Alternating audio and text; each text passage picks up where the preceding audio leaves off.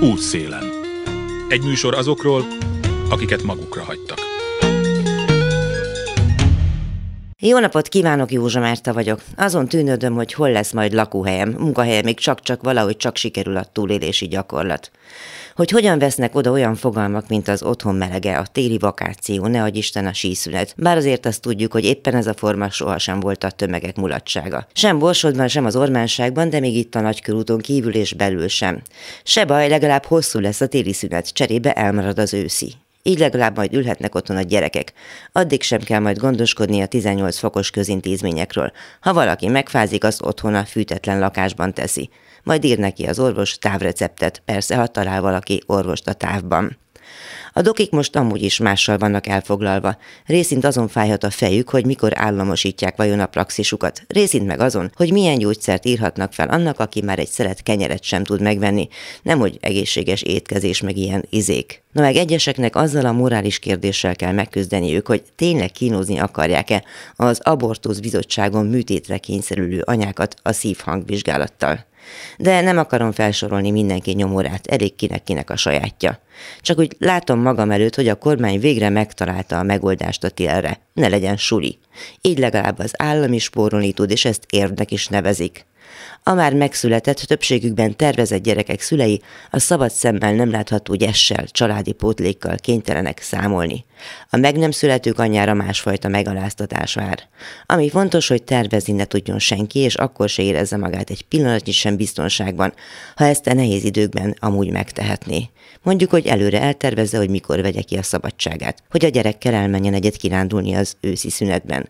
A jobbágy ne rendelkezzék se a pénzével, se a szabadságával, de láthatóan még a testével sem. Hát, ahogy sejtjük egy ideje, mi, akik jöttünk ide vagy maradtunk, bizony most itt lakunk, és így jártunk. Itt fogunk élni. Útszélen. Magyarországon a családi háttér szerepe az egyén boldogulásában sokkal nagyobb, mint bárhol az unión belül. A gyerekek az esetek nagy részében velük megegyező szociális háttérrel rendelkező társaikkal járnak egy osztályba vagy iskolába. A szegregáció részben földrajzi elkülönülésből, részben a családok és intézmények előítéleteiből fakad. A szegregált oktatás fenntartja a kölcsönös előítéleteket és megakadályozza, hogy az otthonról hozott tudásukat, értékeiket a diákok tágabb perspektívába helyezik. Ráadásul a főként szegény és kisebbségi gyerekeket oktató intézmények erőforrás hiányjal küzdenek, csökkentve az esélyt a gyermekek hátrányainak kompenzálására. Az iskolai szegregáció és a deszegregáció kérdése évtizedek óta közpolitikai viták tárgya. Hol tartunk ma Magyarország?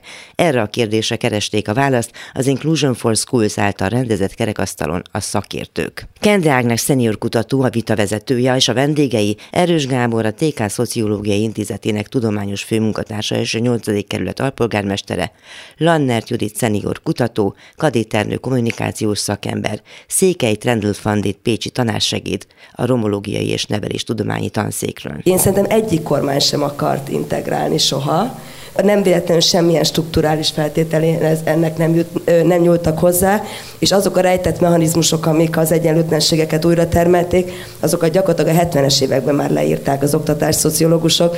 Tehát én nem vagyok, nem azt gondolom, hogy tehát 2010 után lehet, hogy nyíltabbá vált ez az egész, de én szerintem én nagyon pessimista vagyok ez ügyben a rendszerváltás előttről is. Tulajdonképpen mielőtt a megoldás felek kanyarodnánk, hiszen ez közpolitikáról szól ez a beszélgetés. Azért mégis szeretném, hogyha mennénk egy kört, vagy reflektálnátok magára tulajdonképpen ennek az egyenlőtlen szelektív rendszernek a csúcs termékére, a szegregációra, vagy a roma gyerekek szegregációjára, hogy ezt hogy látjátok, és ebben szerintem nyugodtan belefűzhetitek a politikai akaratot kérdését is. Van egy vita, de hát nem akarok túl belterjes lenni a társadalomtudományon belül is, hogy a szegregáció jelenségét azt alapvetően egy etnikai alapú jelenségként kezeljük, vagy egy tágabb kontextusban. Én nem véletlenül használtam egyébként az egyenlőtlenségek kifejezést inkább, mint, mint önmagában a szegregációt, mert, mert én azt gondolom, hogy a, a roma gyerekek szegregációja az egy tágabb kontextusban, és pedig az egyenlőtlenségek kontextusában értelmezendő, és hogy egyébként pedig tényleg lokális kontextustól is nagyon függ, tehát itt Józsefvárosban mondjuk szemben adott esetben a mondjuk nem tudom, Borsod megyei helyzettel, hogy ez egy nagyon sok dimenziós, már önmagában is a, a, a roma gyerekek helyzete az oktatási rendszerben, tehát itt például van egy olyan elit muzsikus cigány réteg, akik, akik sok tekintetben, és a szociológiai tulajdonságaikban nagyban hasonlítanak mondjuk a, a, a nem roma középosztálybeliekre, és ellenpélda, hogy vannak olyan, olyan nem roma szegények, munkásosztály, underclass, akik, akik meg fordítva, tehát akiket ugyanúgy sújtanak mondjuk a, a, az iskolai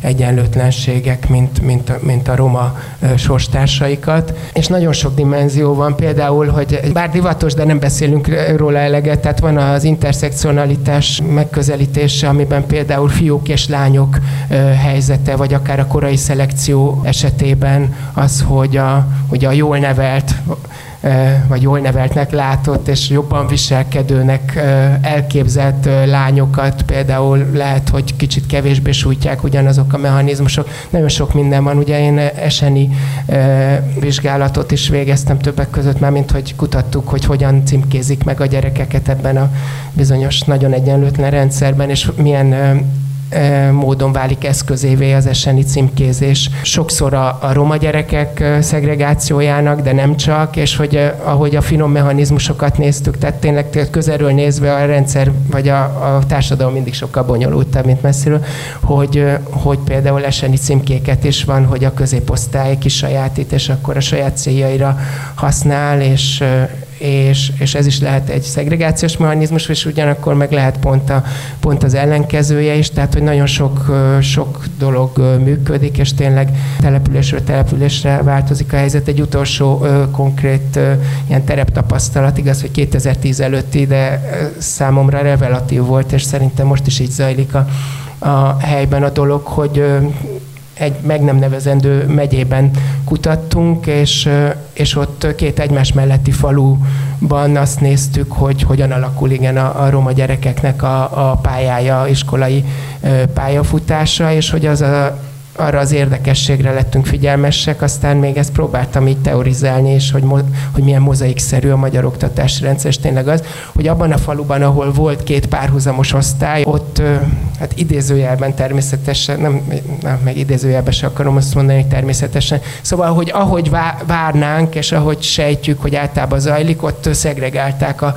és elkülönítették a roma gyerekeket a, ott nem, ugye nem C, hanem a B-be, és míg a másik faluba, ahol csak egy, pár, egy tehát nem volt párhuzamos osztály, ott, ott történetesen, és ha úgy tetszik, kontraintuitív módon, de mégis integráltan tanultak tehát ehhez persze az is kellett, hogy ez nem egy, egy tehát ez nem egy észak-kelet magyarországi megye volt, ahol ugye még durvábbak a szegregációs mechanizmusok, de történetesen pusztán csak azért, mert hogy nem volt egy osztály, ahova külön el lehessen különíteni a, a cigány gyerekeket, ott együtt tanultak. Tehát, hogy nagyon, nagyon sokfélék a helyi helyzetek, és hogy egy jó helyi oktatáspolitikának lehetne az dolga, hogy ezeknek a helyi viszonyoknak az ismeretében, a helyi viszonyokra adaptált esélyegyenlőségi vagy deszegregációs policit csináljon, csak éppen nem ez zajlott már 2010 előtt sem, amikor még az iskolák önkormányzati fenntartásban voltak, és most még kevésbé ez zajlik. Ugye arról van szó, hogy itt egy borzasztó, tehát az a teljes magyarországi cigány népességhez képest egy hihetetlenül kicsike számról van szó, már mint a felsőoktatásba kerülésnél. Magyarán ezt a kicsike számot érdemes azon a módon nézni, hogy ez valószínűleg két teljesen ellentétes ügyből jön össze. Az egyik ügy az az, hogy van egy-két konkrét ötlet, vállalkozás, stb.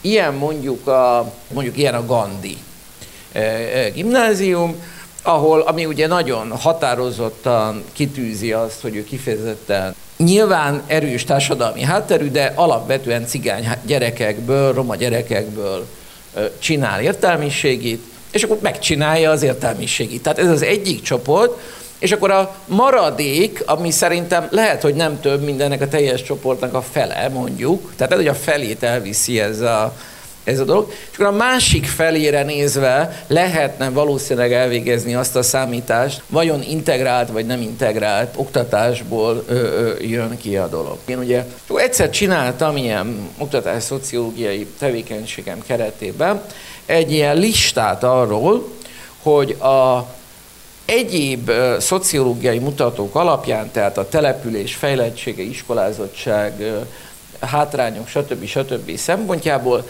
mely településeken van a legnagyobb gáz? Tehát hol várható a legnagyobb baj a, a rendszerben? És ott az elején természetesen kis települések voltak, és akkor az első 15 településnek természetesen nem ismertem korábban a nevét, mert nem vagyok egy nagyon tájékozott dolog, a tájékozott ember a magyar földrajzban. Egyenként megnéztem, hogy mit lehet tudni erről a 15 településről, de most ez a klasszikus módon, hogy az ember beütötte ennek a 15 településnek a nevét a Google-ra, akkor mind a 15 településnél kijött az, hogy valamilyen olyan kolléga, aki nem nagy empirikus módon, hanem konkrétan terepkutatóként elment az adott településekre kifejezetten cigány kisebbséget kutatni. Tehát lényegében kijött az, hogy az, azokkal az objektív hátrányokkal, amivel le lehet írni egy, egy településnek a, a hátrányát, ugyanazt a 15 települést határozzuk meg, nem sokkal többet, mert ugye az volt a cél, hogy a 3000 valahány települést rakjuk sorba, de az, az a élbolyban, tehát a negatív élbolyban ugyanaz a 15 település van, amit a hát, kvalitatív szakemberek mind cigány települést, vagy mint roma települést határozna meg, ez egyik. A másik, hogy miért, tehát hogy mi az oka annak, vagy milyen okai vannak annak, hogy ezt ezt a dolgot jelentős részben roma kérdésként határozzuk meg, vagy határozódik meg a szakmában. Ennek nyilván két oka van. Az egyik oka az az, hogy a, ugye a társadalmi érdek érvényesítésnek, ha most a szegregáció ellenes oldalt nézzük, az egyik nagyon fontos eszköze, hogy lehessen hivatkozni valami fajta alkotmányos sérelemre. Na most az nyilvánvalóan alkotmányos sérelem, hogyha meg tudjuk azt nevezni, hogy van egy olyan etnikai, vallási, stb. stb. csoport, amelyiket nyilvánvalóan szegregál a rendszer. Tehát, ha úgy tetszik, mi is, akik szegregáció ellenesek vagyunk, érdekeltek vagyunk abban, hogy erről a kérdésről, mint a romák szegregációjáról beszéljünk, hiszen akkor világosan, hogy mondjam, egy, egy, egy világos, hogy milyen alkotmányos sérelemről van szó. Na most a rosszabb, hogy a másik oldal is érdekelt abban, hogy erről roma kérdésként beszéljen. Tudnélik, ugye a másik oldalnak, tehát akik akarják a szegregációt, azok nem mondhatják azt, hogy a szegények vannak szegregált helyzetben, mert az ő saj, vagy a kis településen élők vannak szegregált helyzetben, mert az ő, hogy úgy mondjam, ügyfélköreik, vagy szavazóik jelentős része is úgy gondol magára, hogy ő belőle még lehet valamikor szegény. Tehát ha belőlem egyszer szegény lesz, akkor én is hátrányos helyzetbe kerülök. Ez ugye a másik oldalnak nem jó üzlet. Tehát ő nekik azt kell megnevezni, hogy a hátrányos helyzetben, vagy, vagy problematikus helyzetben a romák vannak.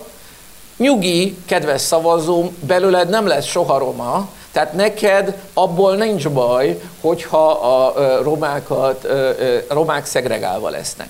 Tehát a, ennek az annak a beszédmódnak, hogy a szerintem objektíve települési hátrányból, iskolázottsági hátrányból, stb. stb. származó hátrányos helyzetet jelentős részben roma hátrányos helyzetnek nevezzük, annak az, egy, annak az az oka, hogy bizonyos értelemben úgy a szegregáció párti, mint a szegregáció ellenes oldal érdekelt ö, abban, hogy ezen a módon ö, beszéljünk. Ugye én is érdekelt vagyok benne, csak így magunk között mondom, hogy azért azt tudjuk, hogy ilyen értelemben a beszédmódunkat az döntően meghatározza azt, hogy hogy lehet meggyőzni azokat az embereket, akik úgy egyébként nem érdeklődnek a kérdés iránt. Az Oktatási Minisztériumban dolgoztam, azt vezettük be, ezt, a, ezt pontosan ennek a, ennek a gondolatmenetnek próbáltunk, hát hogy is mondjam, csak az elejét venni, mert nem roma gyerekekről beszéltünk, hanem bevezettük a halmazottan hátrányos helyzetű kategóriát. Nem csak azért, hogy ezt a érvet kivegyük, hanem egyszerűen azért, mert ez egy objektív mutató, ugye a hamazott általános helyzetű kategória, most nem tudom, mit jelent, nem követem, de amikor ez be lett vezetve, akkor tulajdonképpen az kézetlen szülőkkel rendelkező szegény gyerekeknek a kategóriája volt. Mindenféle ilyen szociológiai mutatókat most nem akarok ezzel mutatni senkit, de nagyjából erről ennek a mutatója volt a halmozott a hátrányos helyzet. És pontosan azért, mert mert a oktatás irányítási szempontból ezzel tud valamit kezdeni a rendszer, azzal, hogy milyen, milyen azzal a gyerekkel, mit tudunk azzal a gyerekkel kezdeni, aki szegény környezetből jön, nem képzett szülőkkel rendelkező. És amikor próbáltuk a, a, ezt a fajta szegregációs mutatókat meghatározni, akkor ezt néztük meg, és nem azt, és nem csak azért, mert ez egy szenzitív adat, hogy valakitől megkérdezzük, hogy most egy cigány vagy vagy sem, hanem egyszerűen az nem eléggé, nem eléggé objektív adat, az, az, hogy valaki halmozott a hátrányos helyzetű, az meg egy objektív adat. Tehát, hogy azok, akik, azok, akik akkoriban a szegregáció ellen voltak, azok igenis nem ezt használták. Nem a cigány szót használták, hanem a, a szegény és képzetlen szülők gyerekei kategóriát használták. Tehát volt egy rövid időszak, amikor a szegregáció ellenes erő kormányon voltak. De ugye most arra vagyunk ugye berendezkedve, mintha ugye, tehát mi vagyunk azok, akik, mit tudom én, most vagyunk 1920-ban. Tehát nyilván arra kell számolni, hogy ugye egy világháború kell ahhoz, hogy ezek eltakarodjanak innen minimum. Tehát ab, alapvetően most az a többes szám, hogy mi érdekeltek vagyunk abban, hogy valamilyen mértékben etnikai sérelemként nevezzük meg ezt a dolgot, az a, arra a helyzetre vonatkozik, amikor mi már csak beszélünk. Tehát amikor nem vagyunk kormányzati helyzetben, amikor objektív kritériumokat kell használni. 2010 előtt a szegregáció ellenesek próbáltak egy ilyen kvázi objektív kritériumrendszert és nem egy ilyen identitási kritériumrendszert használni. Én most arról beszélek, hogy a 2010 utáni helyzetben jött létre ez a sajátos érdekeltség. Főszabályként erről csak beszélünk, és ebben a beszédben áll fönn az a speciális érdekeltség, hogy alkotmányos sérelemre is kell hivatkoznunk, és nem csak arra, hogy aki szegény, az a legszegényebb. Szerintetek, és most nézzük meg a gyerekek, illetve a felnövő generációk szempontjából, mi lehet a lelki ára a szegregációnak? Az, hogy az, aki szegregált oktatásban részesül, ne felejtsük el, hogy az 54-es amerikai szegregációs pernek a tétje az volt, az mondta ki először, hogyha két egyforma minőségű iskola van, amiben az egyikben csak fehérek, a másikban csak feketék járnak, akkor önmagában a feketék számára akik egy kisebbségben lévő, előítéleteket sújtott kisebbségben lévő csoport az Amerikán belül, vagy az Egyesült Államokon belül, önmagában ez már olyan kisebbrendűségi érzést kelt bennük, ami káros az ő életükre nézve. Tehát, hogy én itt kifejezetten pszichés problémákról, lelki, mentális kérdésekként kezelném a szegregációt. Hogyha erre van bármi mondat, gondolatotok, akkor azt hosszátok meg. Kicsit megválaszoltad a saját kérdésedet, úgyhogy ezt ki is pipálhatjuk, de hogy ö, felvessek egy másik szempontot, de szintén a lelki dimenzióhoz, hogy ennek azért van egy veszélye az ilyen típusú érvelésnek épp azért, mert hát az túlzás, hogy ezotériába hajlik. Arra gondolok, hogy, hogy gyakran érvelnek, és és ez a, ez a veszély, a szegregáció mellett, a jó hiszemű, vagy jó indulatú, vagy szeretetteljes szegregáció mellett azok a, vagy csak simán ö, rossz indulatú és gonosz, vagy, vagy esetleg nem tudom én tudatlan és naív emberek, akik arra hivatkoznak, hogy, hogy a romáknak is jobb úgy, vagy a cigányoknak is jobb úgy, hogyha egymás között lehetnek, hogyha nem érik olyan kihívások őket, hogy, hogy nem tudom én a gádzsok jobban tanulnak, és akkor majd attól frusztrálódnak, hogyha a saját közösségükbe lehetnek, hogyha nem, nem kell messzire menni a lakóhelyüktől, mert hogy a szomszéd utcában van az iskola, igaz, hogy szegregált, és igaz, hogy nem tanulnak tovább, és igaz, hogy, hogy egy csomó mindent, és valójában igen, tehát a, a, a lelki károkat is okoz a szegregáció, de mégis, hogy és akkor ezzel érvelnek a szegregáció mellett, úgyhogy ez, ezért, tehát van egy ilyen veszélye is az ilyen típusú érvelésnek, de egyébként meg az a helyes válasz, amit a kérdésedbe belecsempésztél. Azért az se véletlen, hogy azok a romák, akik kikerülnek a az egyetemekre és az egyetemekről, azok is nagyon komoly lelki problémákkal néznek szembe. Mi a Partizánnál csinálunk egy műsort, a neve, hogy telepjáró, és egy pár, két, pár hónappal ezelőtt csináltunk erről egy műsort, ez nagyon erős kihívás amikor valaki hát valamilyen szempontból szegregált környezetből, vagy szegregációt tágabb értelemben veszem, tehát mondjuk kis településről érkezik, nem feltétlenül szegregált iskolából, de olyan iskolából, ami mondjuk nem, nem, nem nagyvárosi, azok, akik így egy másik környezetbe kerülnek, a romák közül rengetegen vannak, akik lelki problémákkal küzdenek. Egy, tehát ez azért megvan. Tehát amikor azt mondják a, a szeretetteljes szegregációi hívei, hogy jobb a cigányoknak magukban, Ebben természetesen van igazságtartalom, mint ahogy mindenki a saját komfortzójánán belül érzi jó magát, úgymond, de természetesen ez nem jelenti azt, hogy nekünk ezt el kell fogadni, hiszen pont az a, az a lényeg, hogy az, amiben ők esetlegesen a, a egy ember a saját ö, perspektívával úgy érzi, hogy akkor ez neki úgy rendben van, az nem biztos, hogy rendben van, meg ő is, a legtöbb ember úgy gondolja, hogy az természetesen nem feltétlenül jó. Szóval itt, itt az, hogy ennek mik a, mik a lelki árai, az szerintem abban a kutatásban, például a kerteség kimutatták azt, hogy, hogy egy középosztálybeli gyerek, hogyha barátod van, az kimutatható a, a tanulmányi eredményeikben.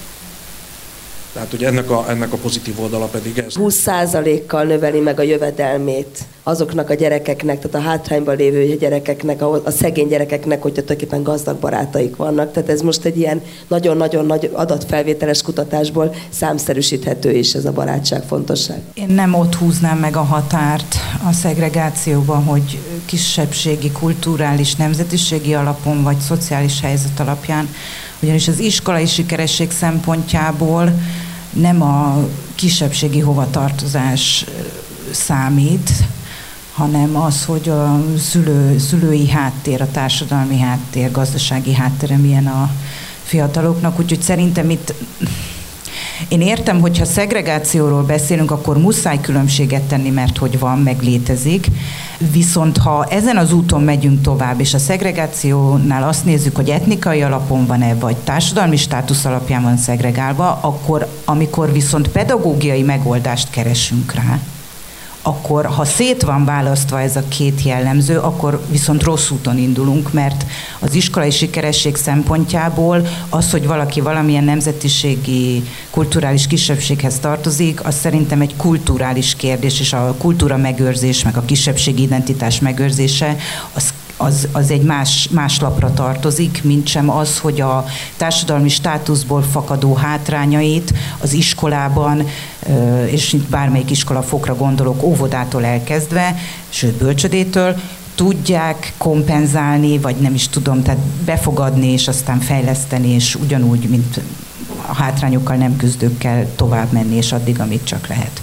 Szóval számomra ez egy komfortzónán kívüli rész, mert ugyan roma szakkollégiumokat említettem példaként, meg ezekkel dolgozunk, de ott sohasem valójában az a az az oka annak, hogy valaki bekerül ilyen programba, vagy, vagy részt vesz, vagy eljut oda, hanem hogy ezzel együtt még szegény családból is jön, vagy aluliskolázott szülei vannak, akik nem kevésbé tudnak neki ebben az egészben segítséget nyújtani. Folytatjuk a kerekasztal beszélgetést a hírek után. Józsa Márta vagyok, továbbra is az a kérdés, hogy kikinek lesz a pattársa vagy sem. Folytatjuk a beszámolót Kende Ágnes moderálásában.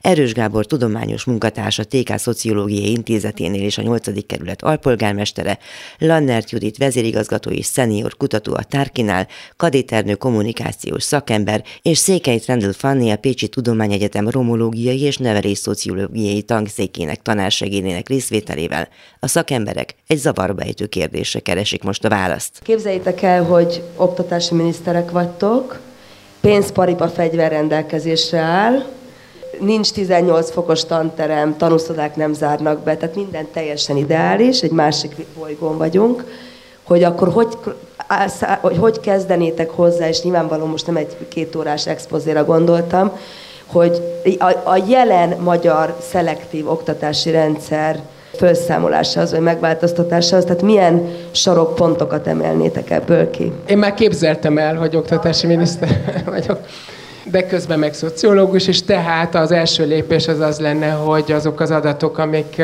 nagyon hézagosan, alig-alig állnak jelenleg rendelkezésre, hiszen még a, a, a kutatást is megnehezítették, ellehetetlenítették az elmúlt 12 év. Ez is egy különbség 2010 előtti időszakhoz képest, tehát azokat az adatokat gyűjteném be, nyilván ezer nézőpontból, és ott a, a terepen otthonosan mozgó antropológusok és kvalitatív szociológusok, valamint a kvantitatív társadalom. Szóval, hogy tényleg adatok nélkül nem lehet, ez az egyik. A másik, csak kicsit félek, hogyha már ezt a szót kimondom, de talán kimondtam már egyszer, hogy a szabadiskola választás kérdése, ez egy, ez egy ilyen örök dilemma, és egyébként most már annyira vagyok realista, hogy, hogy azt gondolnám, meg a Józsefvárosi jó gyakorlat alapján is azt mondanám, hogy elneveztem, hogy, hogy legyen valami brandje ennek a befogadó óvodák programnak, amit csinálunk Józsefvárosban, hogy a csábítás politikája. Tehát, hogy inkább a csábítás, mint a, mint a kényszer, és a csábítás, majd megpróbálom elmondani, vagy nem tudom, erre már mondhatom, vagy igen, tehát, hogy csak az alapelvet, tehát, hogy, tehát, hogy nem azt csinálni, hogy bár lehetne, hogy nem tudom, buszra ültetni a, a, a szegregátumban élő gyerekeket és elvinni máshova, bár nem zárnám ki ezt se egyébként, miniszterként pláne nem, de hogy ami, ami jelenleg működik, és itt működik, az az, hogy kedvet csinálni, igen, azoknak a fehér középosztálybeli szülőknek is, akik jelenleg igen, ez a white flight, ugye, amit mondott Ernő, tehát, hogy akik elviszik a gyereküket, hogy igenis ideírassák be, és akkor jön a hosszú felsorolás, hogy mi mindent csináltunk itt Józsefvárosban, hogy kedvet kapjanak, és hogy így is lehet a szegregációt és a, a társadalmi alapú elkülönést és csökkenteni, és igenis már vannak eredményeink, még hogyha lassan is érkeznek, de érkeznek. E, az angol élménypedagógiát bevezettük, ez egy ilyen hívószó, ugye csábítás. Minecraft óvoda van, bűvészprogram van, úszni jár az összes óvodás idéntől, zöldséggyümölcs program van, és csábítani kell a pedagógusokat, és bevezettünk egy kerületi bérpótlékot, most fogjuk, bár ezt még nem volna szabad mondanom, de, de dolgozunk rajta, akkor így mondom, hogy, hogy, hogy megemeljük, és és meg hosszan sorolhatnám, majd majd a következő kérdésre is sorolom végig, tehát, hogy, hogy, hogy, hogy most leginkább ebben látnám, a, mert azért mégiscsak mindentől nem, nem érdemes elvonatkoztatni, tehát jelen Magyarországán leginkább ez a csábítás politikája azzal, hogy azt a települési szegregációt, ami már régen is súlyos volt, és most még, még súlyosabb, azt ez nem oldja meg. Tehát, hogy, tehát, hogy Borsottól Baranyáig ott valószínűleg mégiscsak, mégiscsak a, és akkor itt jönnek a lokális vagy regionális megoldások, az iskola busz, és, és a bizonyos szegregált intézmények bezárása, tehát hogy ott olyan keményebb és radikálisabb lépések is kellenek, amik, amik ezt, ezt biztosítják, de hogy ilyen viszonylag vegyes közegben, városi közegben, ahol tényleg pár száz méterre vannak egymástól szegregált és nem szegregált intézmények, ahol épp elég elsétálni néhány sarokra, ott, ott, ott ez a csábítás politikája talán, talán működő képes. Ha kineveznének engem oktatási miniszternek, az már egy nagy dolog lenne. Egy cigány embert kineveznének ugye miniszternek Magyarországon, mert ez egy utipisztikus dolog. Lehet, hogy majd a fiam vagy az unokám majd lehet, meglátjuk. Egyfelől, másfelől nem is biztos, hogy elég lenne, hogy én oktatási miniszter legyek, hát miniszterelnöknek kéne lennem. Mert, mert, hogy a, mert ezek, amiket mi oktatási problémáknak hiszünk, nagyon-nagyon sok vetülete van, és nem feltétlenül csak oktatási eszközökkel lehet megoldani. Szóval én körülbelül négy lépést tartok, amit szerintem mindenképpen, tehát ilyen stratégiai lépés.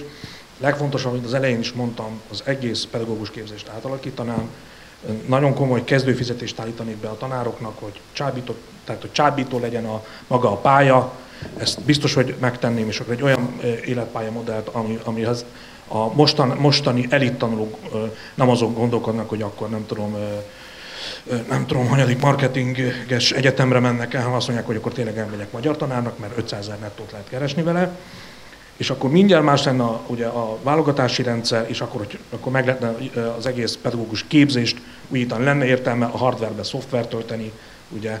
Tehát ez lenne az első. A második az lenne, hogy az egész, nyilvánvalóan az egész teljes magyar oktatási irányítási rendszer az mindenféle szempontból hát reformra szorul, nem csak ezek miatt a problémák miatt, hanem egyszerűen azért, mert, mert területi egyenlőtlenségek vannak, azért, mert az iskolák, ugye az, ők nem ott vannak az iskolák, ahol a gyerekek vannak, nagyon sok településen elképesztő iskola, egy gyermekcsökkenés van, tehát, tehát ezeket a fajta egyenlőtlenségeket is már ki kellene egyenlíteni. Tehát egy olyan oktatás irányítási rendszer találni ki, ami nem biztos, hogy egyébként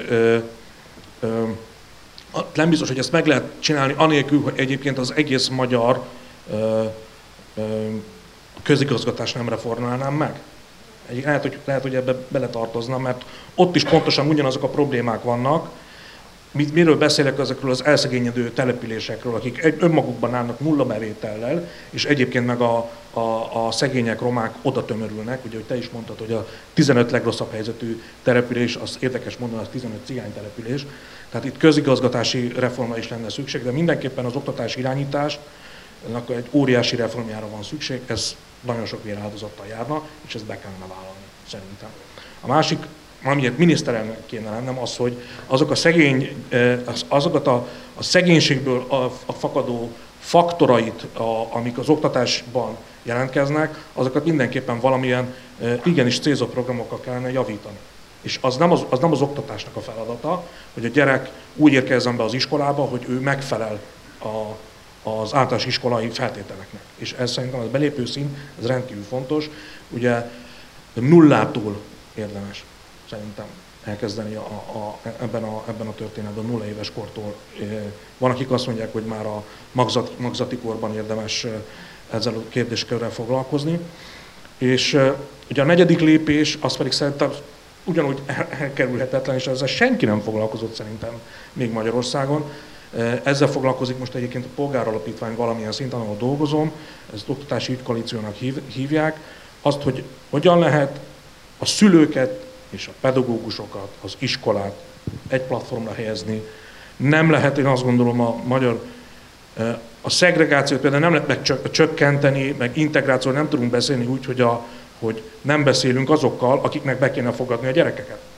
Tehát nem roma szülők nélkül nincsen integráció, tehát olyan keretrendszert kell kitalálni, olyan, olyan helyzetet kell teremteni a szülők, a pedagógus, az oktatás irányítás között, ami azt teszi lehetővé, hogy ez egy, part, egy partneri viszonyba kerüljenek, és akkor ne arról szóljon egy helyben egy oktatás, hogy én a cigány gyerekkel járok-e egy osztályba vagy nem, hanem az, hogy hogy tudunk mondjuk helyben jó iskolát csinálni, és az összes szereplő ahhoz mit tesz hozzá. Például a roma szülők mit tesznek hozzá, a nem roma szülők mit tesznek hozzá, a pedagógusok mit tesznek hozzá összeállnak akár egy koalícióba, és azt mondják, hogy gyere állam, tedd meg a feladatodat. Mert szükség van arra, hogy itt változás legyen. Szerintem e- ez, ezt kell csinálni, és akkor talán lesz valami előrelépés, de ez hát nem most lesz. Abszolút egyetértek ezzel a több oldalról való fejlesztéssel. Viszont én azt is gondolom, hogy hogy nem mindig az egyénre helyezzük már a hangsúlyt, hogy akkor az a szerencsétlen gyerek hogy érkezik be az iskolába, hanem próbáljuk már meg a környezetet egy kicsit formálni. Az inkluzió erről szól, hogy valódi befogadó környezetet létrehozni, amelyben kölcsönös befogadás zajlik. Tehát ha belemegyünk abba a játszmába, hogy az, e, e, elfogadjuk, hogy az iskolának vannak valamiféle elvárásai, hogy mivel érkezzen be az a gyermek, akkor ez soha nem fog véget érni hanem szerintem a pedagógusoknak igenis az, a, őket arra kell felkészíteni, hogy a gyerekek mindentől függetlenül különbözőek. Hiszen mi magunk felnőttek is azok vagyunk, azt el tudjuk fogadni érdekes módon, de azt, hogy a tanulócsoportunkban 25 féle gondolkodású gyerek ül, azt nem. Tehát, hogy ö, szerintem innen kellene kezdeni, és akkor még egy szinttel hátrébb lépnék, és az, e, a tanári felkészítést végző fe, izé, képzőkkel kezdenék, és az ő attitűdjükkel, és őket kivinni a terepre. Hiszen ne legyenek illúzióink, akik tanárnak mennek, ők ugyanebben az oktatási rendszerben nőnek fel, tehát ők ugyanezeket a mechanizmusokat fogják használni. És az a négy év, most már nem tudom már mennyi, mert már megint harmadik rendszerét éljük a tanári felkészítésnek, Amennyit bent vannak nálunk az egyetemen, nem, egyszerűen nem tudjuk kiküzdeni. Nem elég arra, hogy az attitűdjüket, a látásmódjukat, a rendelkezésünkre álló eszközökkel formáljuk. Szóval én innen kezdeném. Útszélen.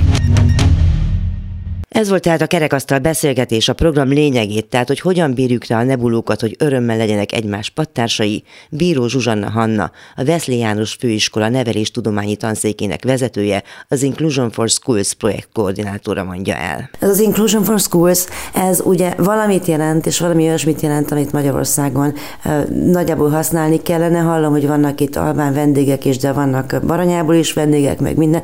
Szóval egy picit avas bele ebbe a projektbe. A projekt 2020 novemberében indult, és 2024 októberéig fut. Négy ország van a projektben, Magyarországon kívül Szlovákia, Bulgária és Albánia. A projekt egy úgynevezett Coordination and Support Action projekt, tehát nem kutatási feladataink vannak, hanem elsősorban olyan rendezvényeket szervezünk, illetve fórumokat hozunk létre, ahol az iskolai szegregációról, illetve a deszegregáció lehetőségeiről tudunk párbeszédet folytatni, minél többféle szereplővel. Ez a projektünk számára rendkívül fontos, hogy ebben ne csak oktatáskutatókat, oktatáspolitikusokat, szakértőket vonjunk be, hanem lehetőleg azokat az iskolákat is, amelyek érintve vannak itt Magyarországon.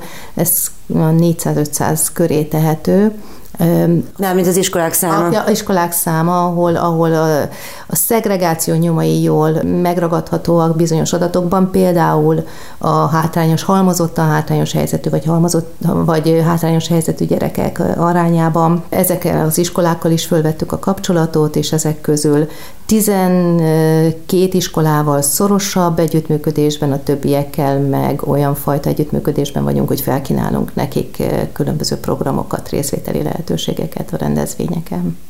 Hogy lehet a szegregációt egyrészt tetten érni, mert miből gondoljátok, hogy 4-500 van, és miért nem 3000, és miért nem kettő, másrészt pedig, hogy mi az, amit kínálni tudtok nekik, és kik a fogadók, tehát ki az, aki azt mondja, hogy oké, okay, az iskolai szegregációt nagyon nehéz tetten érni, mert amivel mi, mint indikátorral számoltunk, az a halmozott a hátrányos és hátrányos helyzetű tanulók aránya, és az 50% feletti aránynál mondtuk azt, hogy ez gyanús.